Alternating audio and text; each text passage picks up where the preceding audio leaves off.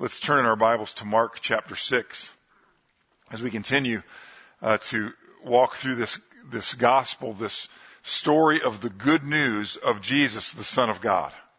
As Mark, um, one of the close friends of the apostles and of the Lord Jesus himself, um, writes the, wrote these things for us so that we can see who Jesus is.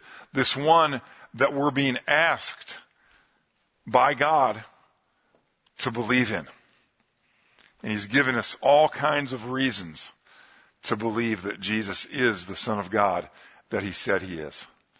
And I use the present as much as I can. Sometimes I revert back to the past because these things did happen a long time ago, but I try to use the present because he's alive. He, we're not, we're not talking about, about someone who's, who's long gone. We're talking about somebody, even though he lived 2,000 years ago in this, on this earth, that he's alive. And so we think of him, we, we worship him in the present because of his life. And I want to thank Mark Lilge uh, for carrying on in the Gospel of Mark while I was gone um, and, and, and working through this amazing um, story of the Lord Jesus walking on the water of the Sea of Galilee. Um, and, uh, and again, I'm so appreciative of Mark's um, handling of, the, of those passages and bringing us to where we are um, this morning uh, to verse. Uh, need, I need more light, so get it. All right. Verse 53. When they had crossed over, after Jesus walked on the water, and he calmed the sea again. Mark 6:53 When they had crossed over they landed at Gennesaret and anchored there. As soon as they got out of the boat, people recognized Jesus. They ran throughout that whole region and carried the sick on mats or whatever uh, to wherever they heard he was. And everywhere he went, into villages, towns, or countryside, they placed the sick in the marketplaces. They begged him to let them touch even the edge of his cloak. And all who touched him were healed.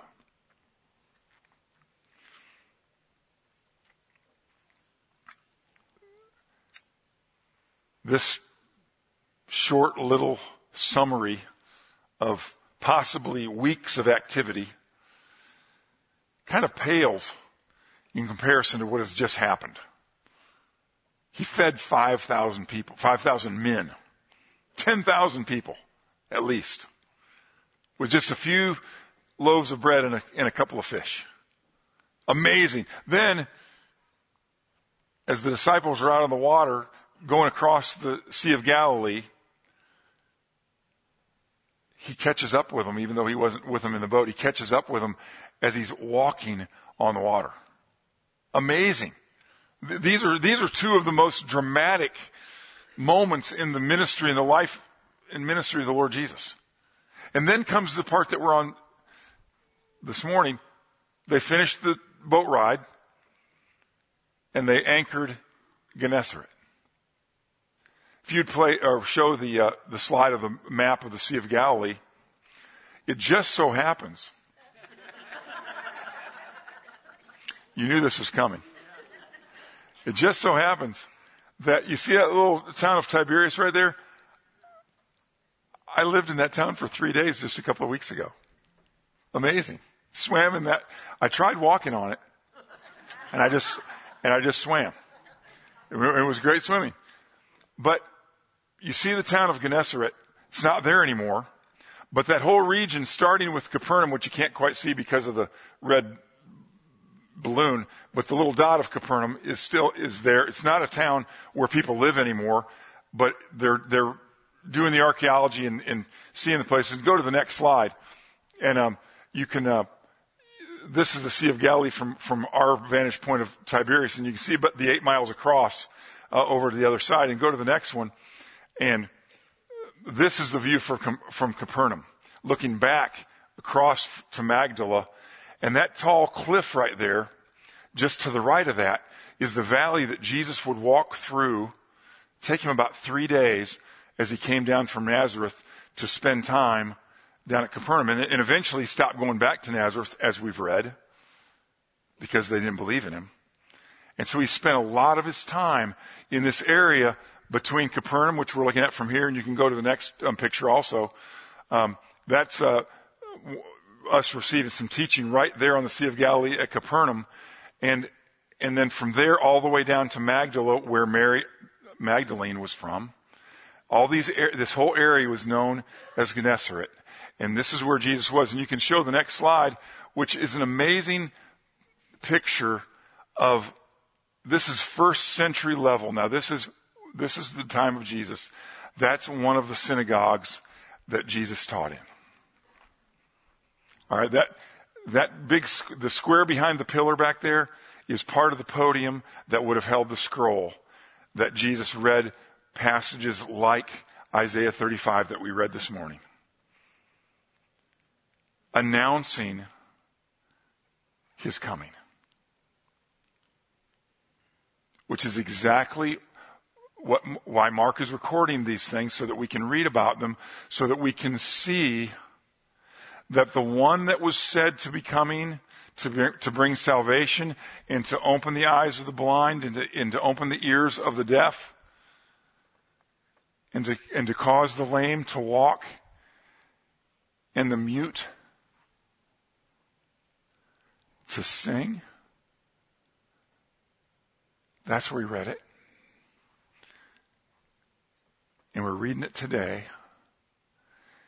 And we're remembering just from this little summary that we're looking at this morning, this very undramatic compared to the, the, the huge work that he did with the feeding of the 5,000, with the, the walking on the sea. Here, as he, as he taught in this area of Gennesaret, people were coming from everywhere, and what was he doing? Just what Isaiah said he would do. Even if they just touched his cloak, they were healed. Unlike what was happening with the disciples through those more dramatic miracles, the feeding of, the, of that amazing crowd, and then Jesus walking on the water, they were, they were struggling to believe. They were, they were having to overcome, as Mark preached on last week, they were, they were struggling to overcome this hardness of heart that they were conditioned with. But the people that believed heard about him being there, and they brought the people that they thought specifically needed him. Now, they all needed him they still, they still weren't getting a full picture of what was going on. They still weren't understanding everything that was happening. Because the people that were bringing the lame, the people that were bringing the blind and the, and the deaf and the mute, the people that were bringing them to touch Jesus or to be touched by him, to be healed, they needed his touch just as much as the, the handicap that they were bringing to him. The special needs that they were bringing to him. They needed him just as much. They all needed him. We all need him. But I'm so thankful this morning that Mark, inspired by God himself, to write these things down. These accounts of the apostles, especially of the apostle Peter, to write these things down.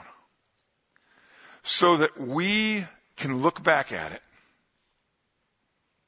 and I want to, I want to thank, a lot of you have been to the, been to these places that I just showed the pictures of before. And, and, and I want to thank you, uh, for, you know, you know, going before us. How many of you have been there before? Raise your hand up high so we can see. You know, a good number of people. And some of you from the South, uh, Sherry, could you show me that, throw me that pink shirt? Some of you from the South have set the stage because this is what's on sale now in Jerusalem. Shalom, y'all. Yeah. I, I wasn't the first guy to show up in this gear and, and with, with this talk. People have gone before us, and so they're, they're ready for us.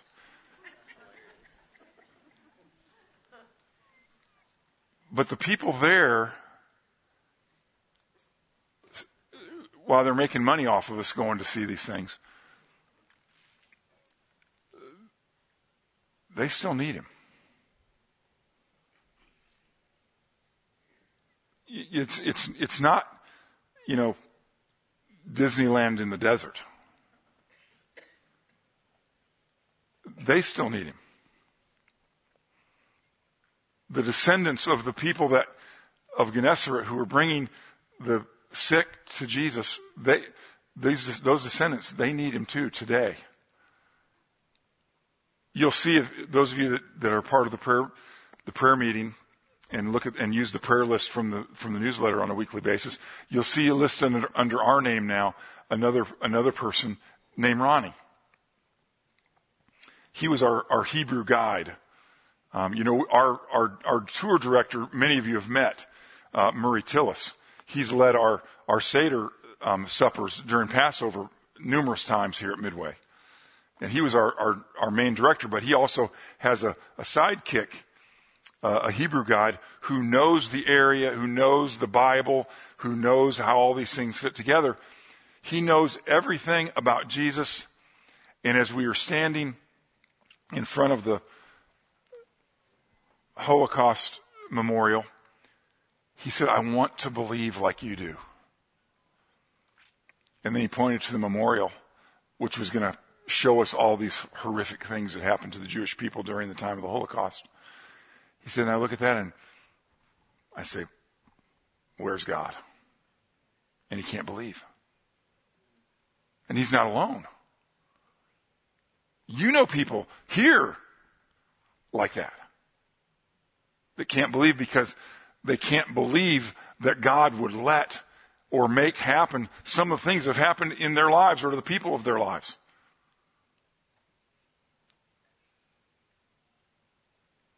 But that doesn't stop the fact, doesn't, doesn't keep the fact from being true that Ronnie, like the people that were bringing these sick people and the sick people themselves, Ronnie needs Jesus. Whether he can believe today or not, he needs Jesus. And I promised him that we'd be praying for him.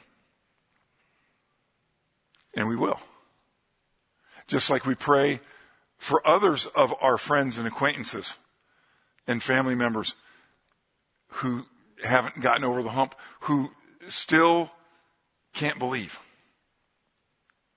And some of them want to, like Ronnie said, I want to, but I can't, he can't make that go away. And the fact is, that's not going to go away. He's going to have to believe in spite of that. Because we do. We know about that. We know about the, the horrific things that have happened to our families or to, or to, our, to us or to our people that we love. We know all of those things. Those things are real. And we can't just, we just, we can't just, you know, deny them and, and make them go away. No, they're real. But we believe anyway. Because we believe in everything that Jesus came to do. These healings, and the, and the reason this little section is, is given here isn't just to, you know, to just keep the story going, just to fill in space. This is important stuff to help us answer the, the, the call to believe. The whole reason that Mark wrote this. Every piece of it is to help us believe. And so we read this that Jesus came into this town or into this, into this region and just, as he was teaching, just healing and healing and healing. He was doing that to fulfill exactly what Isaiah said was happen, would happen so that those people who knew the word, which many of them did, many of them knew it by heart. That they would start putting two and two together and say, wait a minute. This is who Isaiah said was coming. This is him. This is Him. I believe that. I believe this is the Savior. I believe that this is the Messiah. Not only do I believe and bring my friend, I believe I'm going to put my trust in Him. I'm going to believe Him that He will give me living water. I'm going to believe when he says that he will forgive me of my sins. As amazing as that is, to think that he knows every sin that I've committed. All of them. To the full extent of them. Not even in the way that I would describe them to kind of soften the blow a little bit. He knows the whole deal about everything about me. And he forgives me of all of it. And he has a plan for every day of my life to use me somehow in the circumstances of that day, whether they're fun circumstances or horrific circumstances, he has a plan to somehow use those days, those moments, those hours, those interactions, those relationships to somehow shine for him so that other people also will believe. It may be, it may be getting to know someone like one of us that the reality of the Holocaust can, can be seen from a different perspective and our anger or confusion can be overcome so that we can believe. It may be, it may be getting to know someone like you that somebody can get over that or get through that or get past that or get on with that. Because again, you can't erase it. It happened. And lots more happened than that.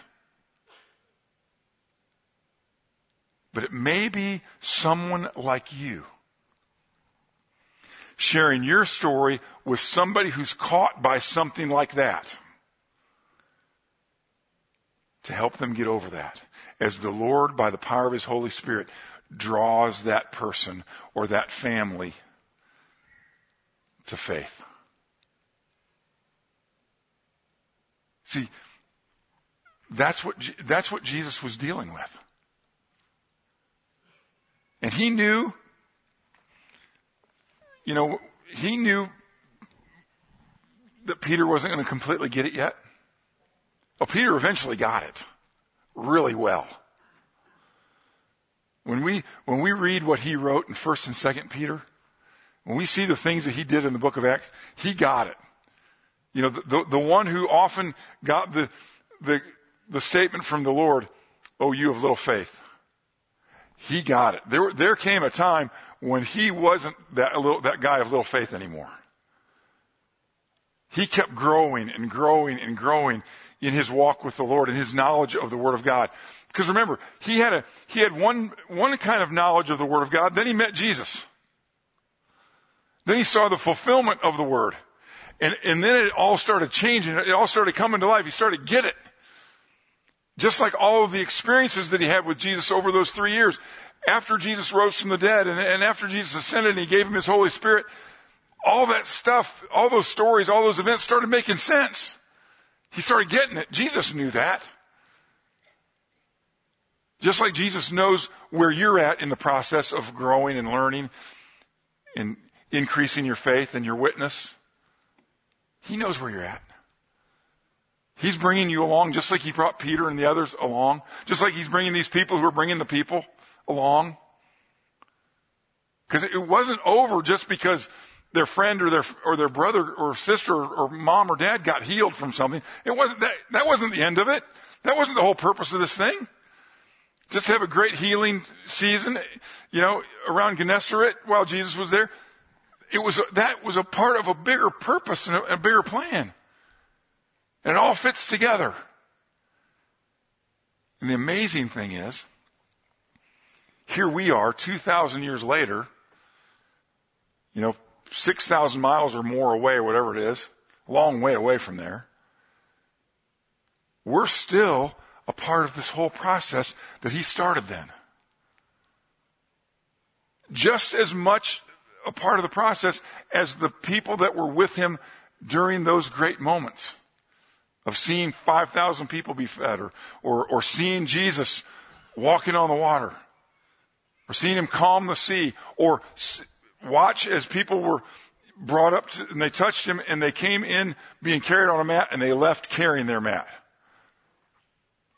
Seeing all that stuff. Stuff that's happening around us in our lives is just as real and just as, in, as important. Because remember, the, the healing part of it, that, that wasn't the, the final thing. That wasn't what it was all about. That was part of the fulfillment of the Old Testament prophecies to help people believe. People like us. That's why it was written down for people like us. We didn't get to see it firsthand, but we get to read about it, and that gives us what we need so that we can do the work that God requires. You remember what that work is? Believe. Believe in Jesus. That's the work. That doesn't mean now that we go on strike from all the other work that we do for the Lord, okay? No, don't do that. We just celebrated, uh, I just got an email from Karen this week that our entire roster for our, our bed baby room is full. Now, we still need people to get on a rotation for subbing. So if you're thinking about doing it, it's not that full. Okay. But it's full. We're, we're going there. That part of it's gone. So all of the positions in that respect of all of the different things that we've got going on right here are full. So I'm not saying go, go on strike because the work of God is to believe. No, believe and then, and then do this other stuff too to help other people believe and to increase our own faith. Because that's what happens when we do the other work. Oh, I, I felt, I felt for the people. One of the places that they think could have been the place where Jesus was crucified. And, and, and near there where he would have been buried. They've built this, this big church with Catholic and various types of Orthodox groups that use it and have it. And I felt for these thousands of people that were coming in there. And I knew exactly why they were there. You could see it. You could, they were, they were, there was this one place they were rubbing their, their towels and stuff on it you know, get trying to get that vibe off of it so they could, so they could have a better life and so that, so they could get closer to God, so that they could know God, so that maybe they could eventually somehow, if they did enough of this stuff, eventually get to heaven. You know, oh, they're just ruining this awesome spot. But that's what happens. When people aren't taught the Word of God properly and start thinking there's other things they have to do besides believing in the Lord Jesus Christ to be saved. Even Martin Luther caught himself as he was on his pilgrimage to Rome when he was still a priest. He was going up the steps that Peter went on. He was kissing each of the steps, kissing, hoping that he was eventually going to be saved. And, and they started thinking about the Word of God that he'd been reading and thought, this doesn't feel like faith to me. Right? The Word of God says the righteous will live by faith. He said, this doesn't, this doesn't seem like what that is.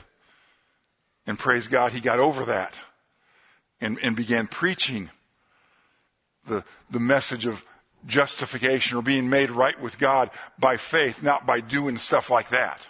Not by doing good works, by giving money, you know, by serving in the nursery or teaching children or youth or, or preaching sermons, you know, to congregations. None of those things make us right with God. But believing in Jesus makes us right with God.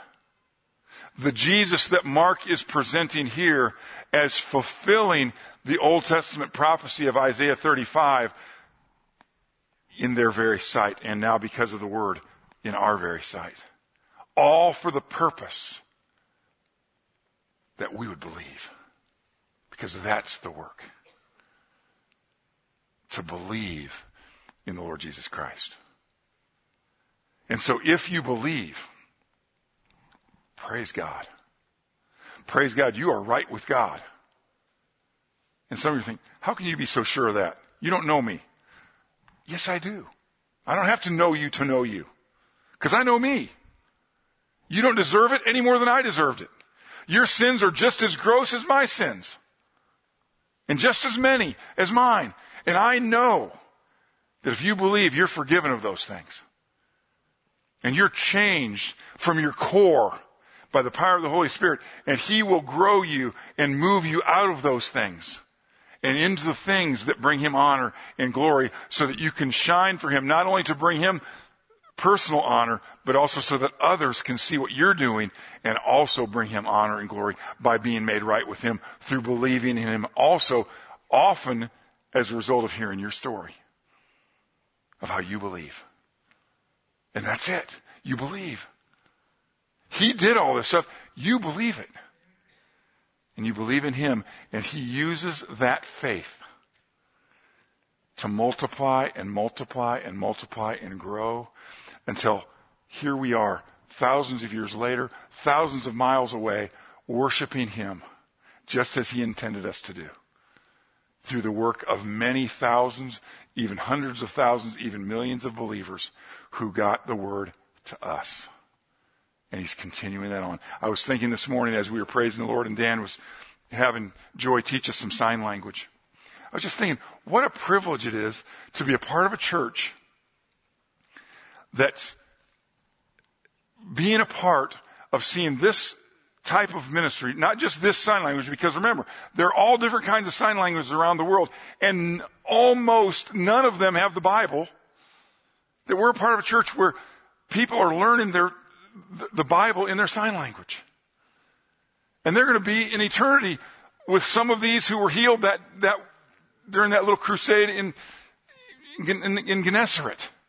They're going to be there just like we are and so many others. We get to be a part of all this stuff. This is amazing. This is what God has intended. That these would be the things that we that we'd be involved in. That these would be the things that we're that we're praying for, and that we're about. The people of our lives, the people of this world in unreached situations, like so many of the deaf of the world. We get to be a part of that. That's why God made us. That's why God saved us. To give Him the glory and to multiply that glory as others also find out about the work of God. To believe in Jesus.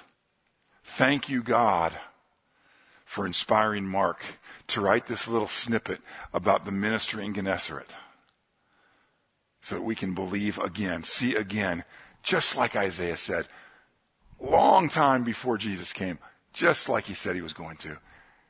He was going to heal and restore and save. Let's bow together for prayer. Our Heavenly Father, we want to thank you.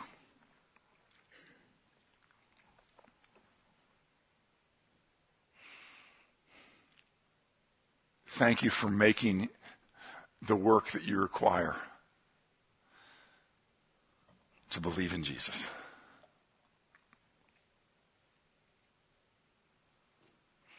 You know how, how much some of us tried to do to add to that, to try to deserve it, to deserve your grace, to deserve your mercy, which would have destroyed what grace and mercy are. We want to thank you that the work you require is to believe in Jesus. And we want to thank you for giving us material, written material, eyewitness accounts of Jesus fulfilling the Old Testament prophecies, doing the work that only the Son of God could do, to give us the grounds to believe. And we pray today for those that are here or online with us or within our families or workplaces or neighborhoods or wherever we know them from. I think of Ronnie. People that we know that are snagged on something, keeping them from believing. We pray that you'd unsnag them, that you'd draw them as you drew us and you use us and others like us to share our stories so that through your planned way of doing it,